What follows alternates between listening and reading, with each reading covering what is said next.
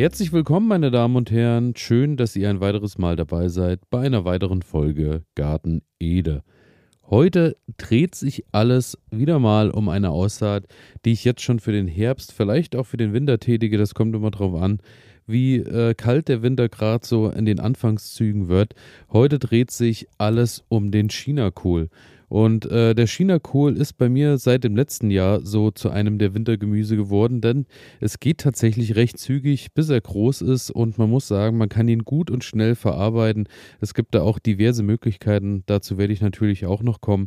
Und ähm, dazu ist er auch recht schmackhaft, kann roh oder gegart gegessen werden. Also ein absolutes Allround-Talent im Kohlbereich. Daher Chinakohl heute mein Wintergemüse. Familie der Kreuzblütler ist er zugehörig, ist äh, natürlich ursprünglich aus China, so wie der Name schon sagt, ist aber auch wohl in Japan und Korea angebaut worden, hat seinen Weg dann irgendwann im 20. Jahrhundert tatsächlich erst nach Europa gefunden und ähm, ist vor allem wahrscheinlich durch äh, bei uns äh, chinesische Restaurants und Co. irgendwann ein Begriff geworden und hat dann dort auch seinen äh, Weg gefunden äh, zu uns in die Hobbyküchen und äh, vor allem ist auffallend natürlich, dass er bedeutend heller ist als äh, viele der anderen Kohlarten und auch die weißen Blattrippen sind immer so, fallen doch deutlich auf. Und äh, ich muss auch sagen, vom Geschmack her auch ein kleines bisschen milder. Also wer nicht so ganz auf den harten Kohlgeschmack äh, steht, wenn ich das so sagen kann, dann äh, ist man beim China-Kohl auf jeden Fall besser aufgehoben denn äh, der ist ein bisschen milder und äh, dazu sowieso auch generell natürlich wie immer ein paar Facts und es ist tatsächlich so, der Chinakohl ist natürlich auch wieder ein absolutes Immunsystem-Booster-Gemüse. Er äh, hat durch Senföle und Co. auf jeden Fall eine super Wirkung auf die Abwehrkräfte beziehungsweise unterstützt die Abwehrkräfte über den Winter und vor allem über den Herbst und äh, kann natürlich so auch vor diversen Infektionskrankheiten schützen. Außerdem ist er gut für die Verdauung, denn er bringt natürlich reichlich Ballaststoffe mit und äh, bringt somit auch den trägen Darm in Schwung und ähm, kann tatsächlich auch dabei helfen, ähm, Fett- und Schadstoffe aus dem Darm auszuscheiden.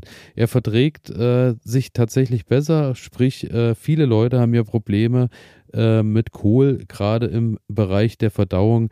Der Chinakohl ist nicht, nur, ist nicht nur milder vom Geschmack, er lässt sich auch bedeutend entspannter verdauen und ist daher auch für empfindliche Bäuche natürlich besser verträglich. Außerdem hat er einen Eiweißbaustein namens Methylmethionin und schützt damit den Magen-Darm-Trakt vor Geschwüren und kann, wie gesagt, roh und äh, gegart gegessen werden, wobei natürlich roh als Salat die Inhaltsstoffe und die Nährstoffe natürlich nochmal in einer ganz anderen äh, Konstellation gegeben sind, als wenn er gegart ist. Daher, wenn ihr ihn wirklich gart, äh, im besten Fall immer nur bissfest kurz garen, dass er eben auch seine wichtigen und guten Inhaltsstoffe nicht verliert durchs Kochen. Ich muss allerdings sagen, ähm, ich bin ein Kohl. Liebhaber, aber nur in Form von äh, gegarten Versionen, denn ich muss sagen, so roh komme ich an Kohl auch nicht ran. Daher, ich bin dann auch eher Team. Ich muss den ein bisschen durchgaren, achte natürlich dann aber auch drauf, dass er nicht äh, totgekocht ist am Ende. Die äh, Sache ist, ich habe den äh, Kohl, den China-Kohl, auch in der letzten Woche erst ausgesät. Daher ähm, wäre es für euch auf jeden Fall jetzt dann in dieser Woche auch soweit, denn äh, dass der natürlich noch rechtzeitig fertig wird, äh, muss der natürlich auch jetzt ausgesät werden. Denn auch der China-Kohl verträgt zwar hier und da auch mal ein paar Minusgrade, aber allzu kalt soll er dann doch nicht werden und äh, er soll natürlich auch ähm, dann noch reichlich Blattgrün bilden. Und ähm, ein Problem ist, pflanzt man ihn zu früh, neigt der Chinakohl zum Blühen.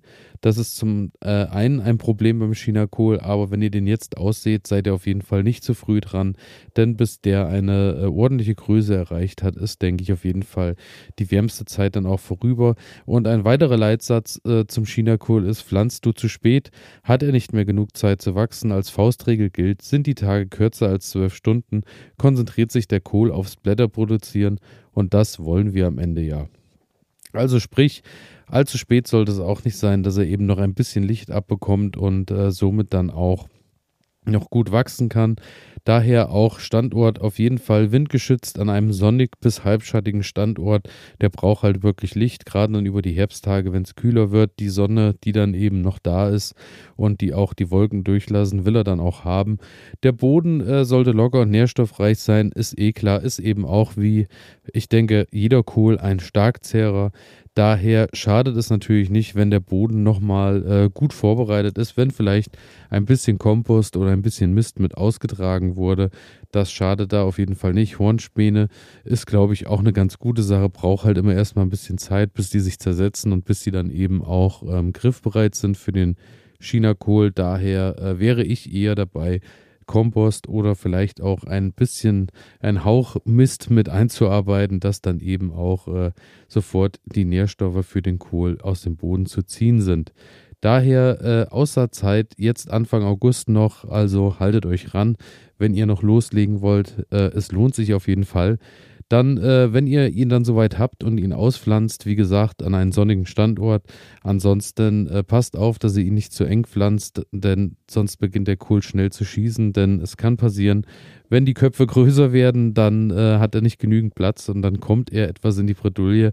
Das Problem hatte ich tatsächlich auch schon hier und da mal, dass ich äh, die kleinen Kohlpflänzchen, so zart und klein sie denn auch aussehen mögen, dann äh, äh, ja doch ein bisschen zu eng setzt, denn ich denke dann, ja, es ist ja noch genügend Platz und wenn die so klein sind, sieht das auch alles ganz wunderbar aus.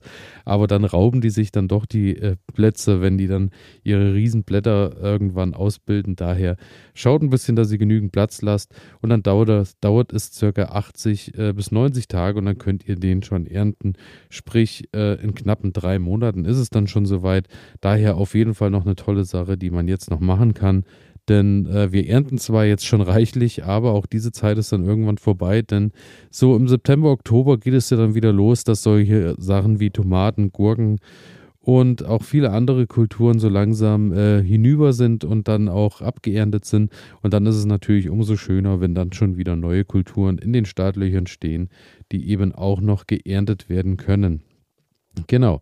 Dann äh, ist es beim Chinakohl so, dass der natürlich auch den Nährstoffhunger gedeckt bekommen kann, indem man zwischendurch auch immer mal mit Brennnesseljauche äh, gießt oder düngt oder auch mal hier und da ein bisschen organischen Dünger mit einarbeitet. Und dann wächst und gedeiht er eigentlich auch äh, ganz pflegeleicht und ganz wunderbar. Man sollte eben nur wieder aufpassen, gerade am Anfang. Kohlweißling ist natürlich immer eine Gefahr, die lauert. Erdflöhe und äh, die Kohlhernie, bei der Kohlhernie ist es immer ganz gut, hat sich bei mir zumindest bewährt, denn mit ihr hatte ich noch keine Probleme. Ist es so, ähm, dass ich da wirklich schaue, dass ich hier und da mal den Boden etwas kalke. Meistens nutze ich dazu Algenkalk und streue das so ein bisschen aus und dann hält man da eigentlich die Sporen des Pilzes ein bisschen im, im Bereich, äh, dass es nicht allzu gefährlich ist. Beim Kohlweißling ist es so, dass ich da natürlich wie immer mit den äh, Gemüseschutznetzen arbeite. Und da muss ich sagen, da muss man auch wirklich sehr hinterher sein. Gerade bei mir hat sich der Kohlweißling leider über die letzten Jahre etwas etabliert und verbreitet. Und ähm, daher habe ich da doch recht schnell immer Bissspuren überall an meinen Kohlpflanzen. Und ähm, daher ein engmaschiges Gemüseschutznetz hilft da auf jeden Fall. Das kommt dann einfach drüber und dann passt das eigentlich soweit auch ganz gut. Dann ähm, bei den Erdflöhen ist es natürlich so, dass die, äh, da muss man so ein bisschen schauen, dass der Boden nur einfach nicht austrocknet, denn Erdflöhe mögen es nicht, wenn die Erde ziemlich feucht gehalten ist. Daher immer ein bisschen schauen, gerade jetzt am Anfang noch, dass der Boden eben schön äh, trocken, äh, beziehungsweise nass ist und eben nicht trocken wird, denn dadurch habt ihr einfach ähm, da die Gefahr gehemmt und äh, ab Herbst ist es ja dann meistens sowieso soweit, dass der Boden auch etwas feuchter ist, beziehungsweise kann man natürlich da auch mit Rasenschnitt und Mulch arbeiten und dadurch auch ein bisschen die Feuchtigkeit im Boden belassen.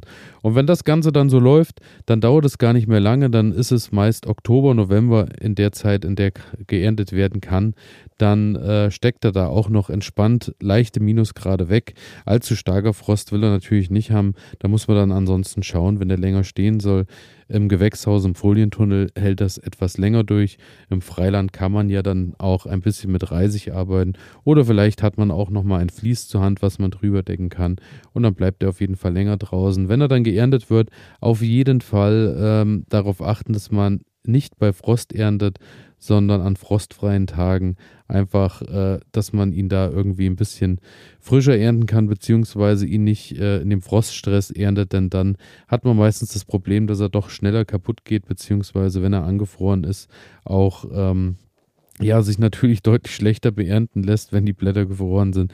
Daher immer an frostfreien Tagen mit nach Hause nehmen und dann kann man den eigentlich auch länger im Kühlschrank äh, aufbewahren, einfach mit einem feuchten Tuch drumherum, hält er sich dann auch teilweise mehrere Wochen. Ich äh, ernte dann die Sachen meistens so bei Bedarf, wenn ich weiß, dass mittags Chinakohl auf dem Speiseplan steht, nehme ich ihn morgens mit nach Hause und dann schmeckt es äh, meines Erachtens sowieso am besten, wenn man ihn schön frisch mit nach Hause nimmt. Und ähm, ja, dann Verarbeitung ist eben, wie gesagt, ganz leicht. Man kann ihn als Salat essen, kann ihn da äh, irgendwie roh klein schneiden. Gibt ja viele, die ihn dann auch mit den äh, sogenannten Yum-Yum, mit diesen Eiernudeln essen.